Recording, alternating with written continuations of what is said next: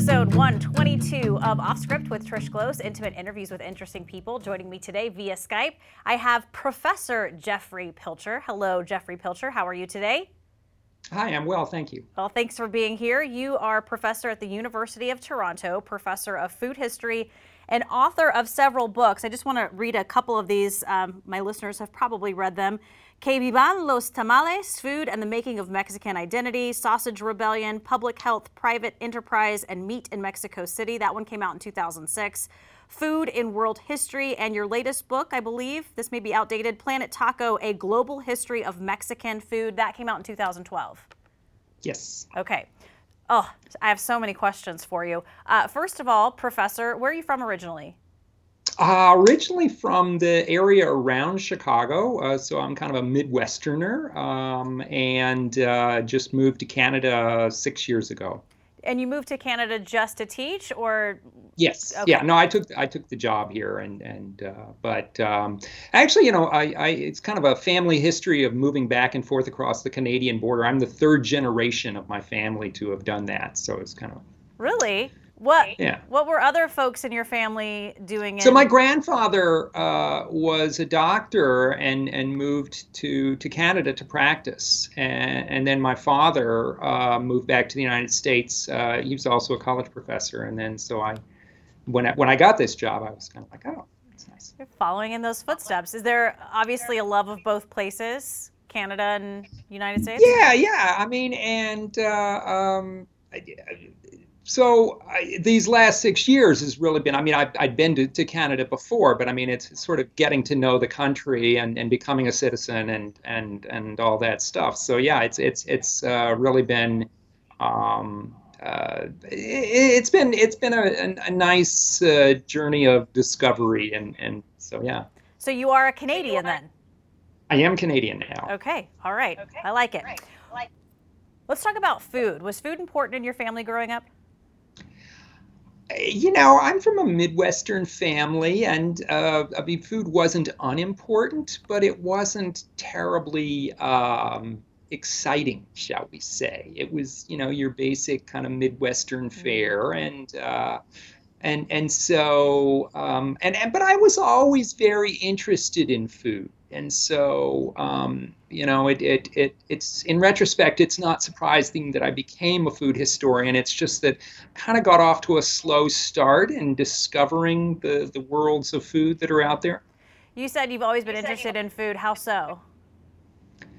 Well i just you know kind of remember that uh, you know, uh, when when we would go out to restaurants, you know, I would be deeply interested in the menu and and uh, you know, kind of w- what are these things, and and it was it was always sort of a a discovery, and uh, um, so yeah, I think I've I've just always been you know very interested in food, but it it it, uh, it just there was not a lot of uh, there to discover. A little workplace confession. When I have a few minutes of downtime, I look up menus online like a nerd and just read yeah. them. And actually, I've done a lot of research in menus myself, and and you know, sort of uh, writing the the books. You know, sort of what kinds of foods were available, and and that it's it's it's a very very interesting documents. Um, and and now that they're available in such numbers, it's it's really become a, a an opportunity to uh, to do a lot of research in menus, and and uh, so yeah. So in school, what were you studying? What were your plans for the future? Um, so in college, I was actually a, uh, a mathematics and computer science major. Um, this was back in the day when actually my first computer class was done on punch cards, um, and uh, um, and and so yeah, no, it was it was you know like uh, dinosaur age computers. Perfect, perfect. So why why food then? Specifically history of food. What what made you decide this is the path i well, I, I, mean i was interested in history and and started taking um, after college I, I, I just started taking classes in history because it was fun. And uh, and then eventually uh, you know sort of gave up the the computer job um, uh, which wasn't as much fun uh, to, to get a phd in history. But at the time that there was really i mean it was food history was not a serious academic subject, and um, and and the idea that I could actually write my dissertation on the history of Mexican food was really quite remarkable at the time. Uh, so um, yeah, it, it it it was it was fortuitous that I was able to bring my interests together in that way. Why Mexican food? Um, so again, it was a sort of a fortuitous thing, and actually, I like to. So I'll, I'll tell a little story about how I really discovered Mexican food because I mean, I I think I had been to, to Taco Bell maybe once, um, and and certainly you know my mother uh, had you know would would occasionally buy those little uh, taco shell things, you know, and you put the hamburger and the lettuce and tomato yeah, I and call cheese. those old school tacos. Yeah, well, the, the, the, yeah. So you know, I mean, I, I must have had those a few times. I mean, I kind of have these vague memories of them, but I'd never really had Mexican food. But my my brother, uh, who who had gone off to, to to college in New Mexico, had married a Mexican American woman, and so the very first time uh, was actually at the the the wedding rehearsal, and um, and and and what I had was. Uh, um, really it was just a, your very basic gorditas, right? These little corn, um, kind of like pita, uh, stuffed with, you know, really just some hamburger and lettuce, but with a, a, a, salsa.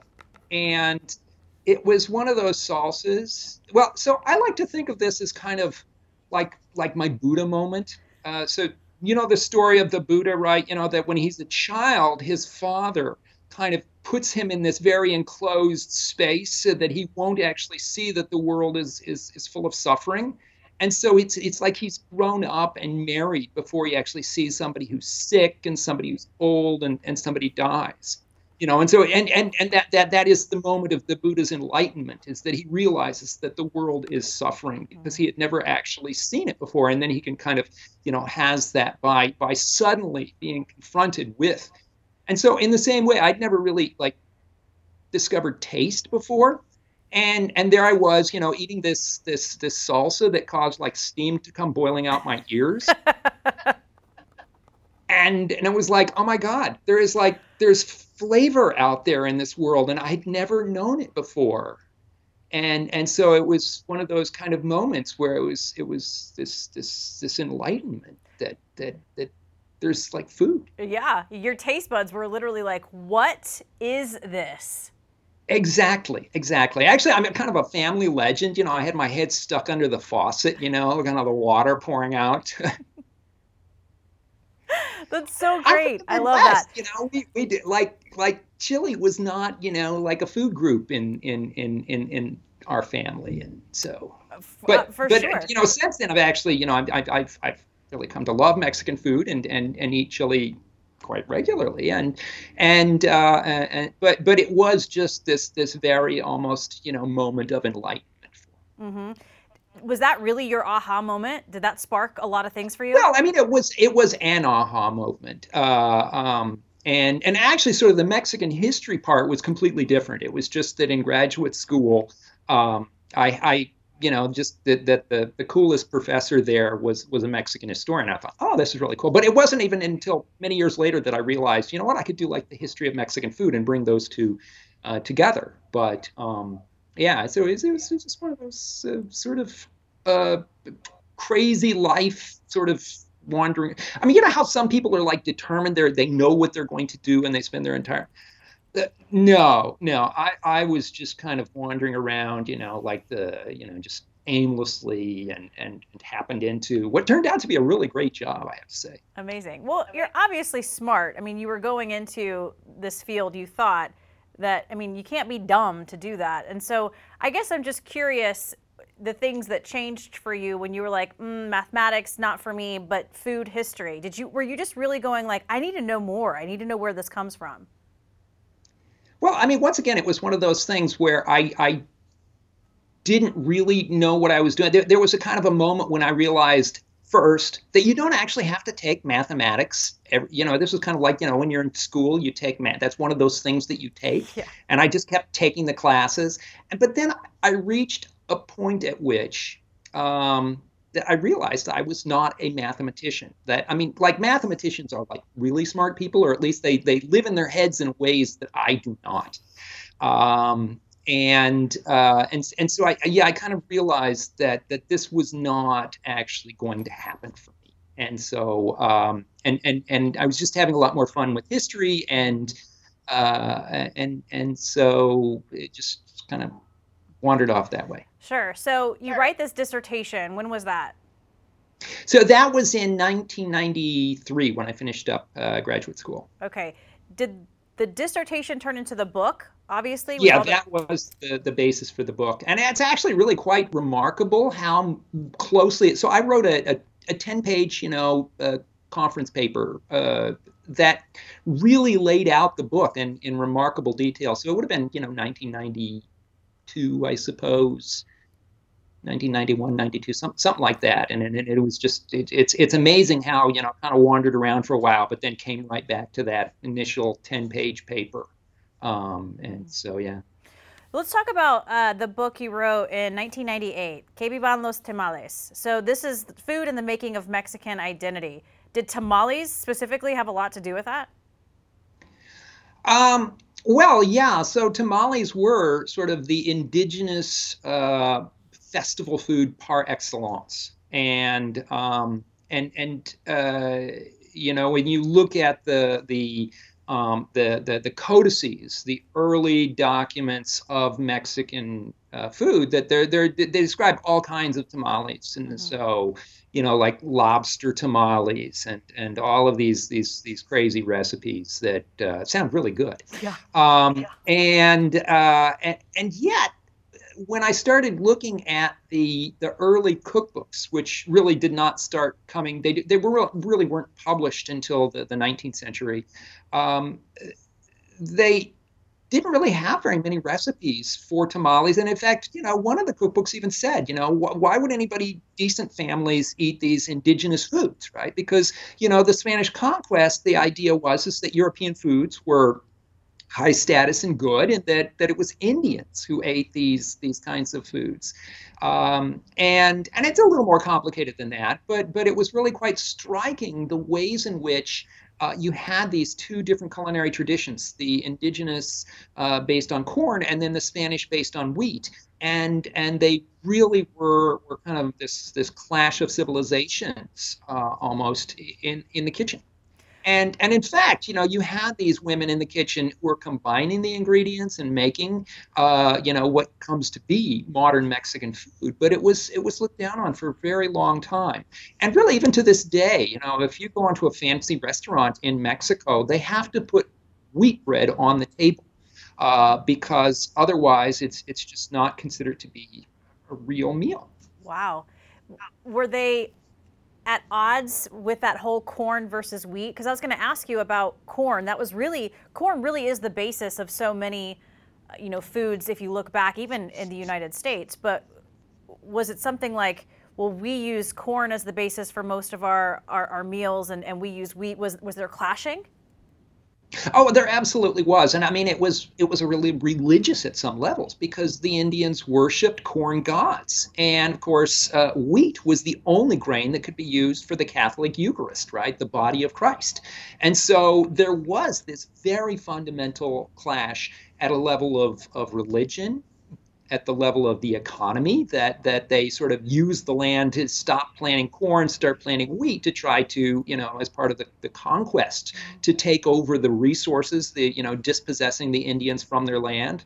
Um, but then there was also just taste that um, that the early accounts, the conquistadors hated corn. They did not like the taste of corn, and the Indians did not like the taste of wheat bread. Uh, you know, the uh, the the uh, again going back to the chronicles, you know, they describe uh, these the, the bread of the conquistadors as being like famine food, like eating a a, a, a corn stalk, not the the actual corn, but the you know like the, the, the stalk, you know, which is something you'd feed to animals, and so uh, you know, there was just this this ongoing struggle between the two.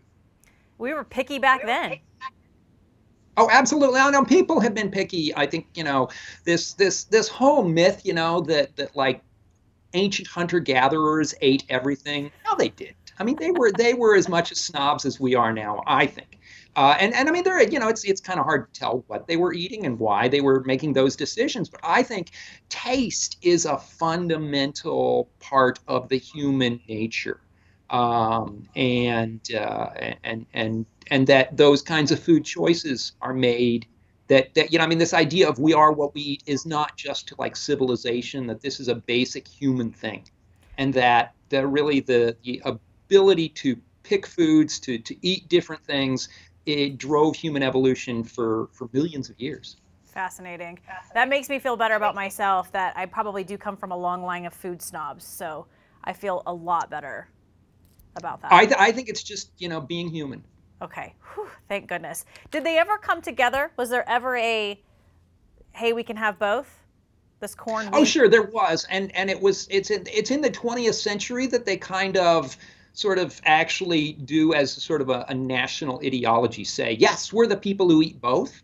Uh, and and there's a kind of a, a politics there as well um, that's you know kind of long and complicated, but but the you know sort of trying to say okay what it is what is it to be a Mexican, and it's not being an Indian or a Spaniard. And uh, and and that's when they kind of come up with that idea. Oh, we're we're the people who eat both, um, but even to this day, right? You know, there's still those kinds of colonial era stereotypes and and kinds of you know looking down the nose at the indigenous populations.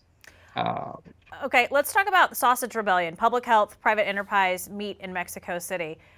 This book instantly reminded me of, I believe it's um, uh, Upton Wells the Upton Sinclair, yeah, Upton the jungle, Sinclair. and and, and, jungle. that is absolutely what it was. It was a kind of a Mexican jungle, and um, and it was in fact meat packers from the United States who go down to try to you know set up their their their kind of approach uh, to to to Mexico, and and the Mexican butchers fight back because you know butchers are they can be tough guys. Yeah, yeah, for sure. Yeah, the Upton Sinclair book that actually changed practices in the United States of how we take care of, of all food, really, milk, meat, and, and really health inspections in a lot of these facilities. So, obviously, if you're looking at some of these facilities in Mexico, were they just in desperate need of regulation?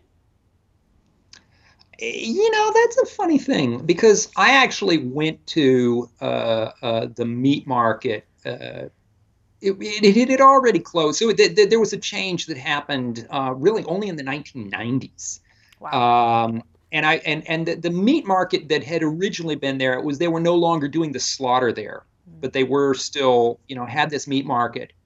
And I was blown away at how fresh that meat is was there. I mean, it was it was beautiful. It was like going to like a Japanese fish market. It was not it was not at all what what I was expecting. You know, I was expecting this kind of, you know, ghastly thing and I was just like, holy cow, this you, might want to eat this. Um, and admittedly, you know, I mean, the, the, supply chains break down, and and you know, it can be difficult to get you know water and all these other kinds of things. But I was really struck at at that that these were not the the kinds of ghastly spaces that that I was imagining. Now that was admittedly after the uh, after the slaughter had happened, and and you know, let's face it, there is just no way of making a pretty face on a slaughterhouse. I mean, it's just uh, you know, it is what it is. It is for sure. It's, if, if you're going to eat meat, you know, you're, somebody has got to be in there and with animals dying. And, and that's just all there is to it. Right. Uh, right. Yeah, 100%. So let's talk about Mexican food coming into the United States. Obviously, as people move in, they bring they bring the things that they love with them, and uh, a huge portion of that is what they do and eat around the dinner table. And you could say that for all sorts of different cultures. But when do we as Americans in the United States start seeing Mexican food? Yeah, so one thing you have to remember is because you started this by saying when people move in. And what you have to remember is that uh, Texas and California were Mexican before they were right. American. Right. And it was actually, you know, these illegal immigrants like Sam Houston uh, and, and Stephen Austin who were discovering Mexican food that had been there for centuries. Um, and uh, and so the uh, the the really the it's when the, the the the big time discovery of Mexican food happens in the 1880s when the railroad arrives and you have tourists arriving at places like San Antonio and Los Angeles uh, in a in a big way, and um, and so one of the early images that uh, Americans have of Mexican food comes from street vendors in the city of San Antonio, Texas, uh, who became known as the Chili Queens. And uh, and and you know, I mean, they're just like you know street vendors anywhere. They would set up their uh, stands and and sell their their their chili stews, enchiladas, and all this other kind of stuff. Um, and and uh, they there was a lot of ambivalence about that, right? And and it was it was partly about you know this is a a, a sanitation thing, and um, you know so street vendors are always kind of suspect in in American eyes, uh, and but there was also a, a real racial issue as well. Um, because here, you know, these mixed race Mexicans, they weren't, you know, pure white Europeans, and and so there was and and there's a, a kind of a, a, a sexual danger that these women were seemingly, you know, representing. Uh, and and when you read the descriptions of these, they're they're they're highly sexualized, right? That that you know, if you're a tourist in San Antonio, you have to go and have your, you know, you have to talk to the chili queens and and and uh, and taste their foods and and and but but but it was always sort of in the in this kind of dangerous environment, uh, and and and and and and and this was, you know, kind of one of the ways in which the United States was discovering the Mexican heritage of the, the land that had been conquered, you know, from Mexico in, in the 1840s. And so it was, you know, instead of they, the, the, these these women come to be stand in in this kind of southwestern mythology for Mexicans, right? They're they're not men, they're women, mm-hmm. and and somehow that makes it less less dangerous. Uh, uh, so these... I mean, you know, there's a lot of of of of, of kind of issues there just like you know all racial issues for sure always so, very sure. these tourists were sort of thinking i'm going to visit this street vendor and i'm living on the edge if i if i get one of these tamales yeah, yeah, no, that's exactly it, right? You know, that, that, that it's hot food, you know, and there's the, the, the danger of of you know something that's going to scorch your taste buds, but it's also you know it's going to make you you know, yeah, it was it was living on the edge. It was safe danger, you know, it's kind of slumming. Right, and so talk about, I mean, because in the book you talk about the two real, I guess, hot spots for lack of a better word, which was in Texas and then in L.A., uh, Houston, right? Or was it San? Antonio? So it, it's in it's uh, in Los Angeles and in San Antonio. San Antonio. Texas, yeah. So these two spots essentially explode, really, right? With with this love of of Mexican food, and, and more and more people are discovering what it is. More and more people are wanting to have it close by. Yeah, although you got to remember that, and th- this is often the case with, um, you know, sort of ethnic foods, is that they become adapted to Anglo tastes. Mm-hmm. You know, so it's the uh, it's the combination plate for people who don't really, you know, it's the taco shells for people who can't eat with the tortilla. I mean, you know, there's all these ways uh, that, you know, and it's just like chopsticks for for uh, Chinese food and you know spaghetti for Italian immigrants. All of these ways in which you know kind of Americans try to you know make these foreign foods, which are exotic and appealing and all that stuff, but they're also maybe a little dangerous, and so they have to be kind of Americanized, sanitized to to make it safe for for, for Americans. Is that a bad thing?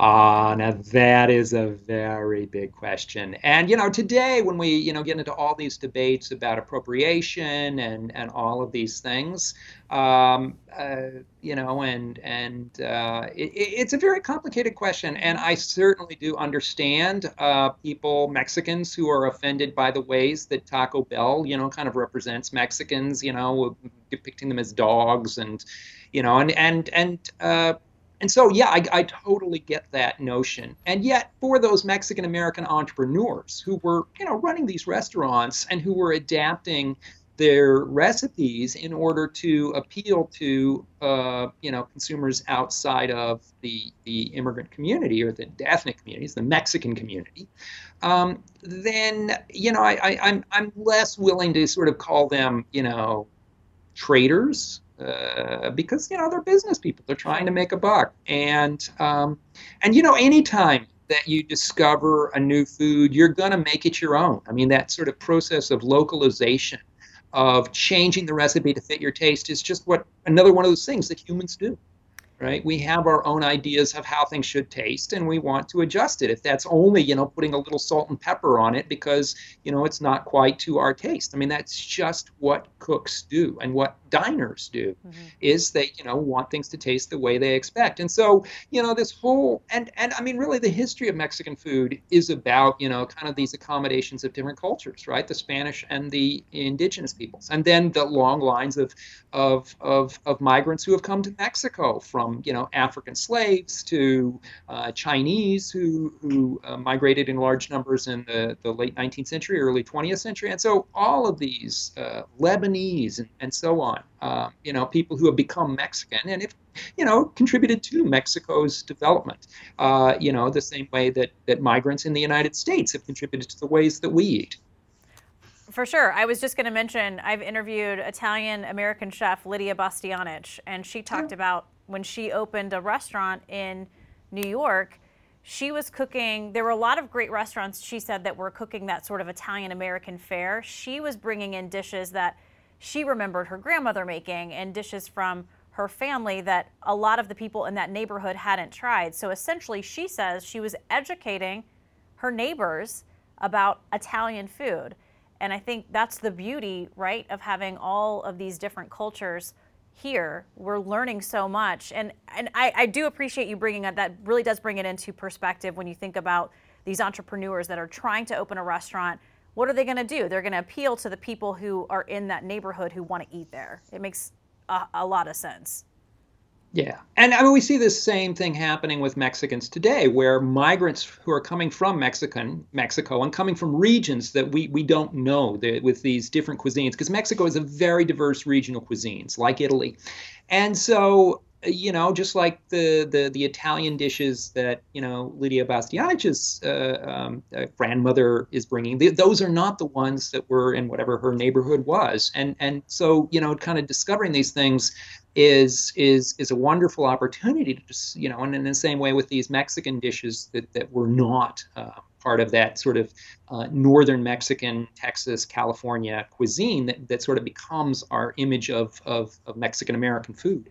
Um, and yet, uh, there's a, a, kind of a, a, a, valorization of that kind of authentic cuisine, which then leads us to ignore or even to kind of look down our nose at those taco shells, for example. Because the, you know, there's a story about Glenn Bell, right, the founder of Taco Bell, how he supposedly invented the taco shell. But of course, he didn't do that. I mean, you know, Mexican Americans had been cooking that for for decades, you know, and it was just the the the, the Mexican American taco, you know, with its hamburger, tomato, lettuce, cheese. I mean, that's just those are just the ingredients that are available in the uh, you know U.S. supermarkets. That's what Mexican American women were cooking with, and and so Glenn didn't you know invent that. He basically just sold it to uh, a kind of a mass audience. And so, you know, if, if, we just kind of completely say that all Mexican American food is bad,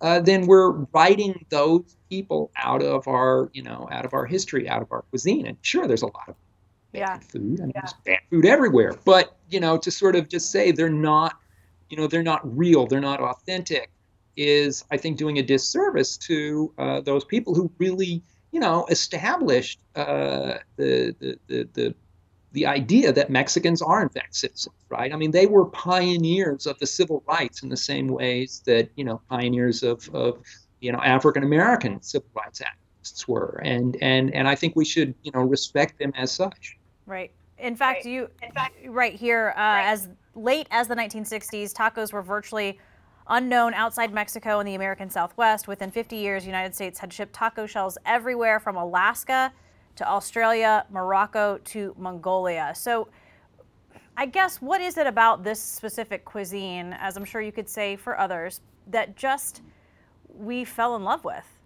Everyone. Well, yeah, so I think it's it's in part the same reason I fell in love with it, right? Is that it's spicy, it's hot, it's it's these flavors that were not well known in, you know, that were not present in in the kind of Midwestern food I grew up eating. And and so and I think that, that that's, you know, I mean today we, we eat so much salsa, we eat so much of these, you know, kinds of foods and and um, because again, I think that, you know, humans like flavor and uh, um, that that that appeal to it and and the appeal of societies of cuisines where they still you know kind of have these these these really uh, um, that, that, that that that that that was that was much of it. it was just you know this kind of human desire for those kinds of tastes and and uh, and that that pursuit you know are, are, are looking for those those foods is, gotcha. is is a big part of it yeah so that's i really i think that's that's what it is do you think we have changed a little bit in the last, I don't know,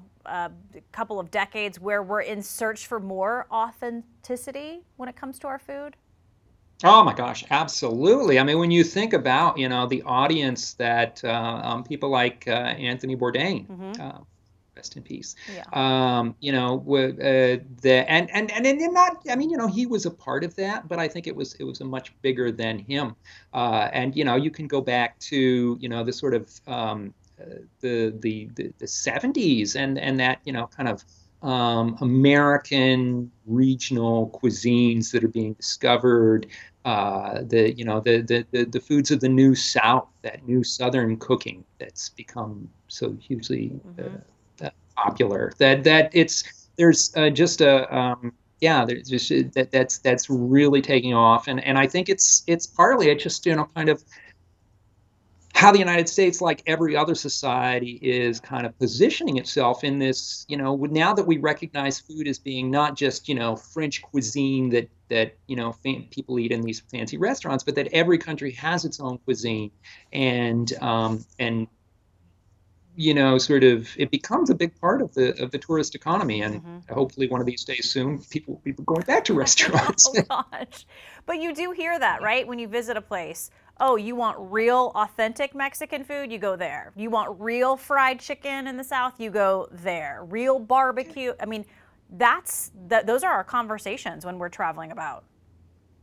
Absolutely. And, and I mean, you know, I, I think we could replace the word real with good and it would, it would, you know, I mean, it doesn't have to meet some particular person's idea of what real food should be. I think we should just say, I want good barbecue. You know, I want good tacos. I want good whatever it is, right? I mean, there are lots of things that we should be asking about our food, and and I think authenticity is is not necessarily the one. And and really, the reason we say real, the reason we say authentic, is because it's a sort of a reflection of our ignorance. You know, we don't know what Mexican food is supposed to be, and uh, and and and that's okay. I mean, you know, unless you know you've either grown up eating it or you've um, dedicated your life to researching it, like like, some like Jeffrey. Pilcher.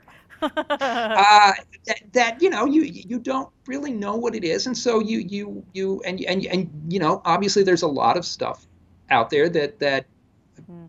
whether it's good or not is is uh, you know one particular version of it, uh, and I think that that so yeah so I think that absolutely that desire for for something that's that's you know uh, I don't want to say real, but I, but I do want to say, you know, to understand the, the, the, the varieties of cuisines that are out there um, is is is a natural impulse and, and one that, that I think is is now being embraced yeah. as, as legitimate and and, and, and wonderful. I, that's fair. I think you know, for me, I grew up in South Carolina, so when I want barbecue, I want barbecue that my grandpa used to to cook.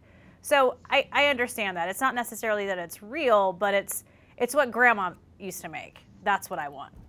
That kind of Well, and that's just it, right? Because, you know, I mean there's at least three different main schools of South Carolina barbecue, right? And you know, and if you just happen to be in like not the the, the yellow sauce, but anyway, I mean, I don't want to get into the, the, details. I lived in South Carolina for a while too. Oh, um, yeah, Charleston, right? You were in Charleston. I did and and and Charleston at a time when its restaurant scene was just exploding. It was it was so wonderful.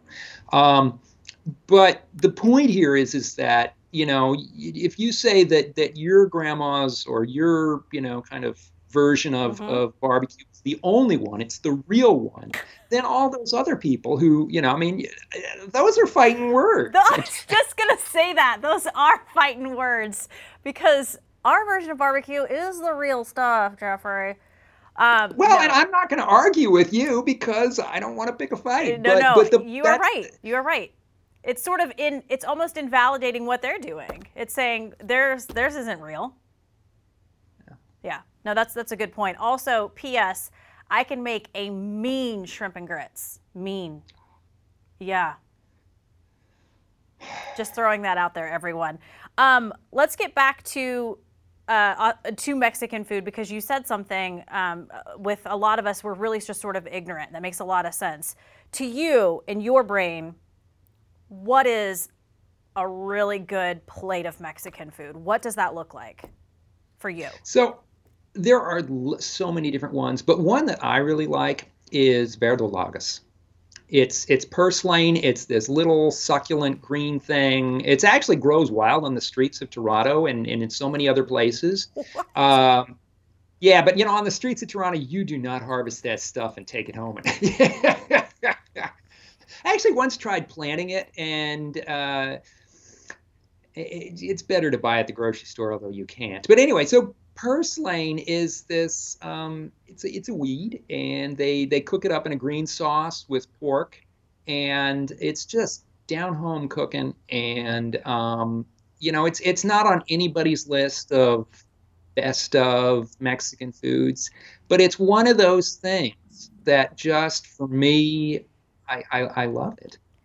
Spell purslane for me. It's P U R S L A N E.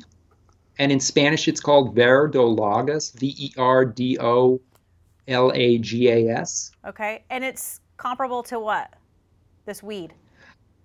Uh, yeah, so it's it's it's a little succulent. So it's got these little, you know, kind of penny-sized leaves, and they're kind of uh, little, a little. I mean, they're not flat. They're they have a little texture to them, a little Mhm. substance to them. It's uh, uh, it- actually, I mean, people put them in salads. There's there's lots of stuff they do. It's it's it. You can probably find them if you look for them, and there's lots you can do with them. But it just a simple green sauce, you know, with some you know tomatillo and green chili and, and and you know and kind of a little pork broth and Mm. I just partly it's it's something you you you find it's it's like more like home cooking than than um than and and so I, I, I just I, I really like it but that doesn't mean that there aren't you know 16 other uh, uh, dishes Sure. that that are equally Mexican food it's just that one that for me um it, it just has has pleasant memories Uh, my very best friend in college, her dad's from the Basque Country, and her mom was from Mexico. And uh, grandma made uh, salsa verde con carne, and I had never eaten anything like that in my entire life. And it was one of those like, oh my gosh, this this is amazing. And then dad, her dad would make uh, lamb all the time. My first time, right? And the authentic like Basque, my mouth is watering. The Basque way of, of roasting lamb with just huge chunks of potatoes and carrots. And I'm just thinking to myself, this, th- wow, this is like just, it, it just really opened my eyes to cuisine. yeah So amazing. I do have a question for you. I, um, my husband's a firefighter, and we are right. And so there's this story out there in the 1960s in the Mission District in San Francisco. There was what's called the Mission Burrito. Firefighters down the street from this, what they thought was a sandwich shop, but I, I, I'm assuming it was like a Mexican restaurant. The owner said, I don't have sandwiches, but I could probably come up with something. Put two tortillas together, filled them with stuff, and the firefighters, of course, ate them because they're firefighters. And then they came back every single day and wanted burritos. Is there any legitimacy to this? The mission burrito? I, you know, I have to tell you, there's so many of these stories. I, I mm-hmm. like to think of them as Earl of Sandwich stories. Um, you know that that it, it it it took an earl to to to invent the idea of of putting you know you had to be no, a nobleman to really you know think that oh I could put take bread I could put something on it I could eat it.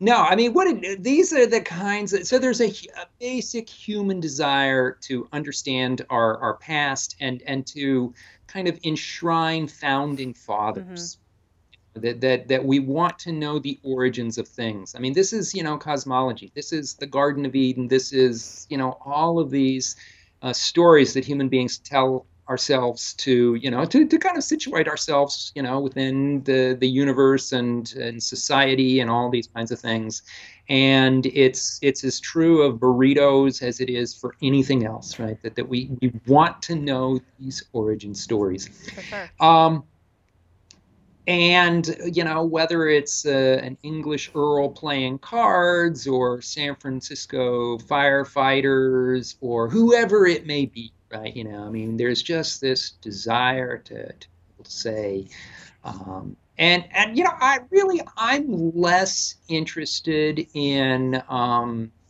you know the the necessarily the truth of any of these stories as in what the stories do for us mm. and why you know why is it that the mission burrito has been described as the largest fast food item known to man you know i mean the burrito has like it's a wonkin thing yeah. and uh, you know and in a society where where many of us eat too much. Um, and, and, you know, kind of there's this, um, I think that, that maybe the Mission Burrito was kind of on the, uh, the leading edge of that uh, sort of um, supersizing things. And uh, I mean, you know, obviously there were burritos that were, you know, wasn't, this wasn't like something that they invented for the first, that the burrito was not around until the 1970s. I mean, that's just not right. true. Uh, but you know, uh, it, it is interesting the ways that we tell these stories and the ways that we really we, we want to believe these stories. Uh, that I think it, it tells us something about the importance of food in our lives and the ways in which you know we kind of tell these stories to to to to to to understand our our our our, our history, our past. It's romantic. It is. It's absolutely you know, and I mean firefighters. I mean, why not? Exactly. Um, you also edited the Oxford Handbook of Food History. What does that mean? So that's really just a, a big scholarly volume that okay. uh, was trying to, to, at the time, and it's now almost, well, it's eight years old, nine years old, something like that. Mm-hmm. Um, you know, get a sense for where the field was because it's really been uh, it was so late. It was the 90s before a lot of of, of these people who were kind of the, that that first generation of of of food historians you know taken seriously in scholarly positions and using um, scholarly approaches to the history uh, of, of, food. Um, and and so it was just trying to bring together some of those folks and say where are we now and where do we need to keep going? And and and i have to say that you know i mean if if if, if somebody were to go back not me but if somebody were to go back and redo this um, it would look very different today because you know in just in those uh, that decade since it came out almost um, you know there's been so much fascinating work and so many new directions that we're going on that um, but you know, I mean, in, in works like that, and really my own research now that it's kind of starting to acquire a patina of age, I like to think that that's you know kind of where I was at the time, and if I were redoing it today, I, I would do it differently. But that uh, I'd like to think that that uh, um, you know, I mean, that, that these these scholarly books are part of a conversation, right? And right. Uh, you know, and if you, if you're just kind of picking one up, you don't necessarily see that conversation happening, but you know, as you sort of dig into more of them, you see the ways that scholars are talking to each other and, and sort of bouncing ideas off each other. And, and that's how um, knowledge moves forward. That's, you know, I mean, the, the scientists do the same thing. Um, and, and so, and, and, and, you know, in a lot of stuff that I wrote 20 years ago, I'm just kind of cringe when I think about it. But, uh, but, you know, I mean, that's, that's where I was at the time. So. Yeah, I hear you. I, I see, um, old stories that I've reported on when I was, you know, used to be blonde, and it's like, ugh, ugh, don't show me that. Gross. Um, are you teaching right now? Uh, yeah, well, we have just started back to school. I happen to be on. Uh, um, I, am not teaching this semester. Uh, I various reasons. So, but yeah, I, I am teaching, but not at the moment. As a professor of food history, I'm super curious. Who's in your class? all kinds of people. Um, really, so I, I teach our, our, the undergraduate teaching campus I teach at is in Scarborough, and mm-hmm. Scarborough is like the leading immigrant receiving center in all of North America.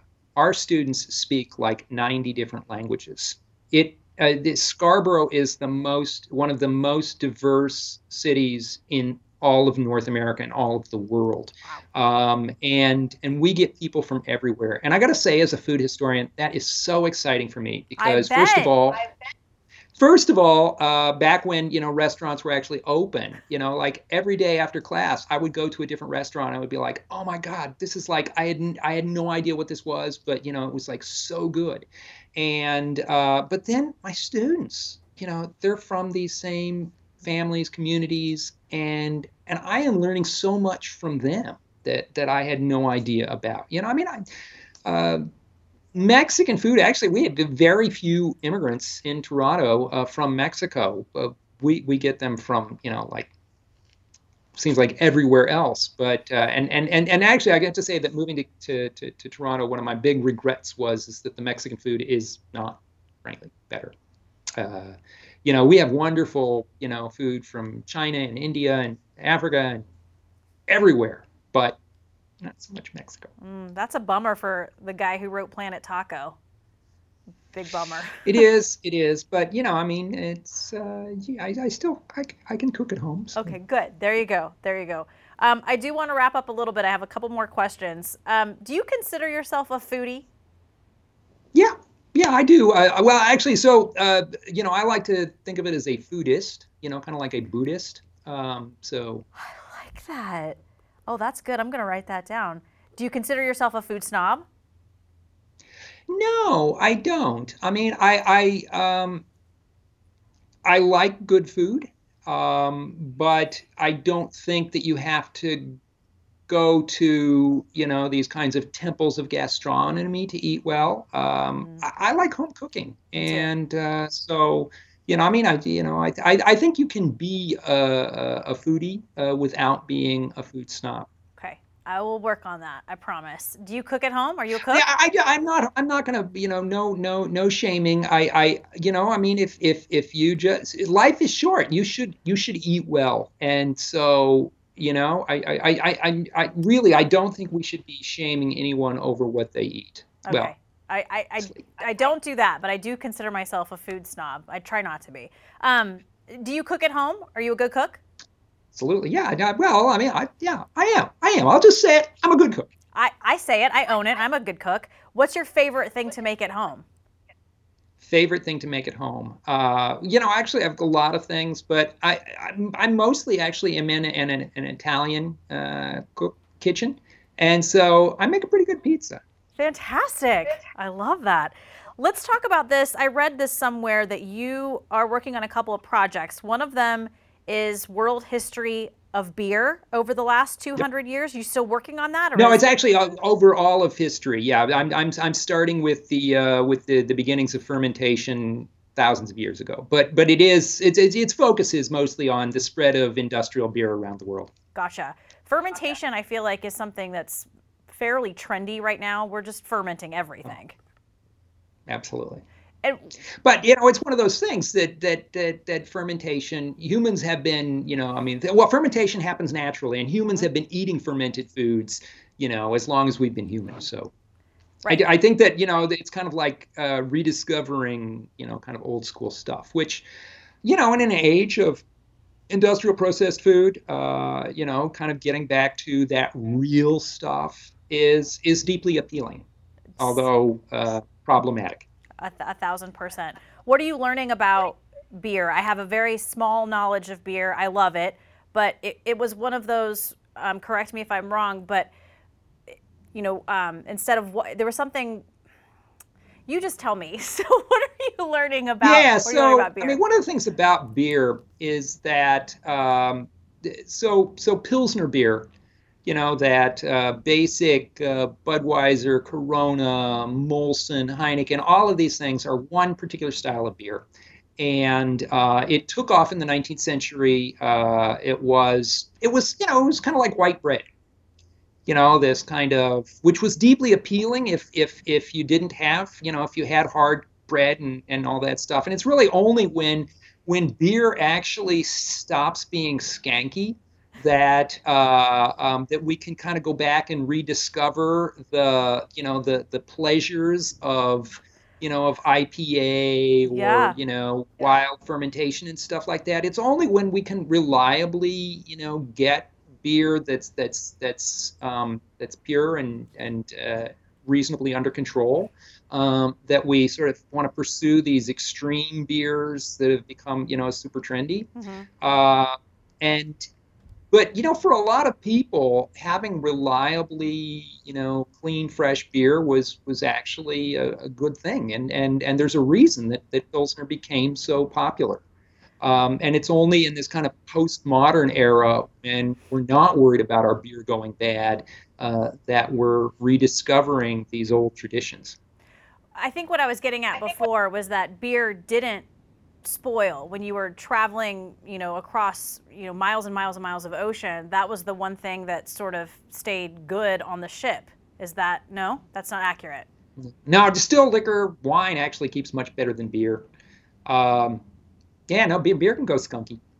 I I mean, if you before refrigeration, uh, beer, you know, it, it uh, you know, the higher your alcohol content is, the the the, the better it's going to keep. right, Um, and uh, and beer is relatively low.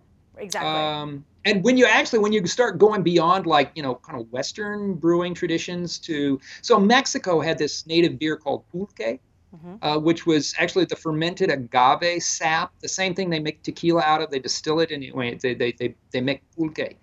That stuff was so rank. Um, and and actually it's it's re, enjoying this revitalization these days um, because you can actually you know make sure that it's refrigerated and stays fresh and and, and you're not going to get something that's that's really nasty but Ranky you know, and I mean- exactly uh, i'll be honest with you you know there's all of this sort of desire to recover uh, um, you know, natural foods from the past, and you know, kind of if your grandmother wouldn't recognize it as food and all that stuff. Mhm. But you know, a lot of that food, uh, you know, I mean, there's a reason people went to industrial food because a lot of it, you know, was kind of like uh, Mhm. bad. Mm-hmm. Yeah, for sure. So, where are you in this project?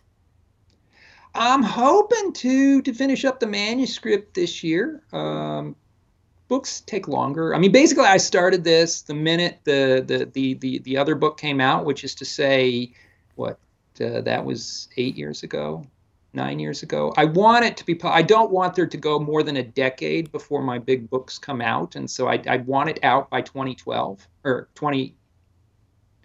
2022. Okay. Okay. Okay. So that's my goal. Um, Well, good we luck with there. that. Yeah, good luck with that. Um, you've been drinking a lot of beer, or just reading about I it? I have. Okay. And you know, I mean, but, you know, for for like you know, in college, I drank beer because Uh-huh. that's what one does.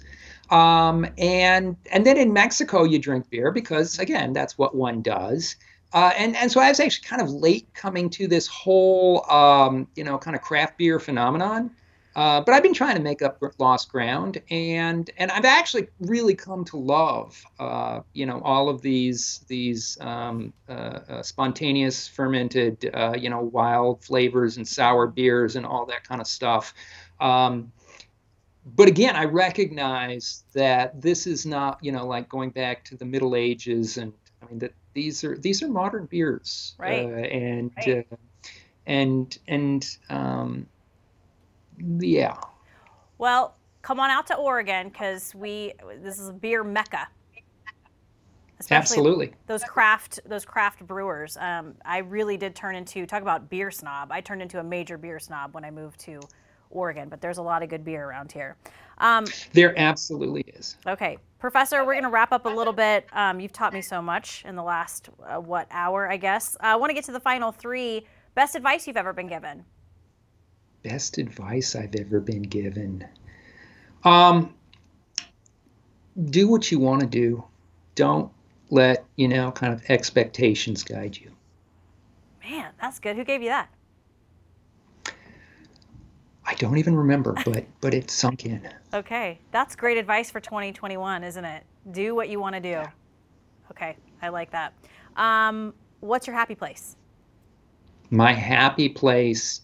Um, actually, you know, the kitchen. The kitchen is a very happy place. It's it, I I you know, and, and I, it's easy for me to say this, right? I you know, I I, I never raised a family, you know, trying to put food on the table for for young picky young kids. Um, but you know, for me, cooking is is just like this enormously relaxing place, and and I recognize why many people don't have those same kind of happy associations, but it, it it's absolutely a happy place for me. Yeah, any warm that beach. That in the beach. Yes. Nice. I was gonna say any warm kitchen where good food is being cooked is always my happy place. Right. Okay. Uh, final meal, final drink. What would that look like? Wow, final meal. Um, well, actually, you know, I would hope that my final meal is like when I'm 100 years old and it's some kind of a drip. And, uh, but, you know, that's, you know, actually, that, no, I don't want to have a drip. I, I, I guess in a way I want to be 100 when I die, but still eating, yeah. you know, like uh, verdolagas and drinking some pulque. You know, that I guess would be my, my uh, uh final, final meal, final drink would be, you know, kind of but but but but not for a while. Okay. Yeah. You know, but uh, we'll so, give it some yeah, time. Yeah, I guess it would be. Especially, we got to get this book out first. So. Yeah. Okay. uh, Jeffrey, where can people find your books? I mean, I found them everywhere, but they're they're available all over the place.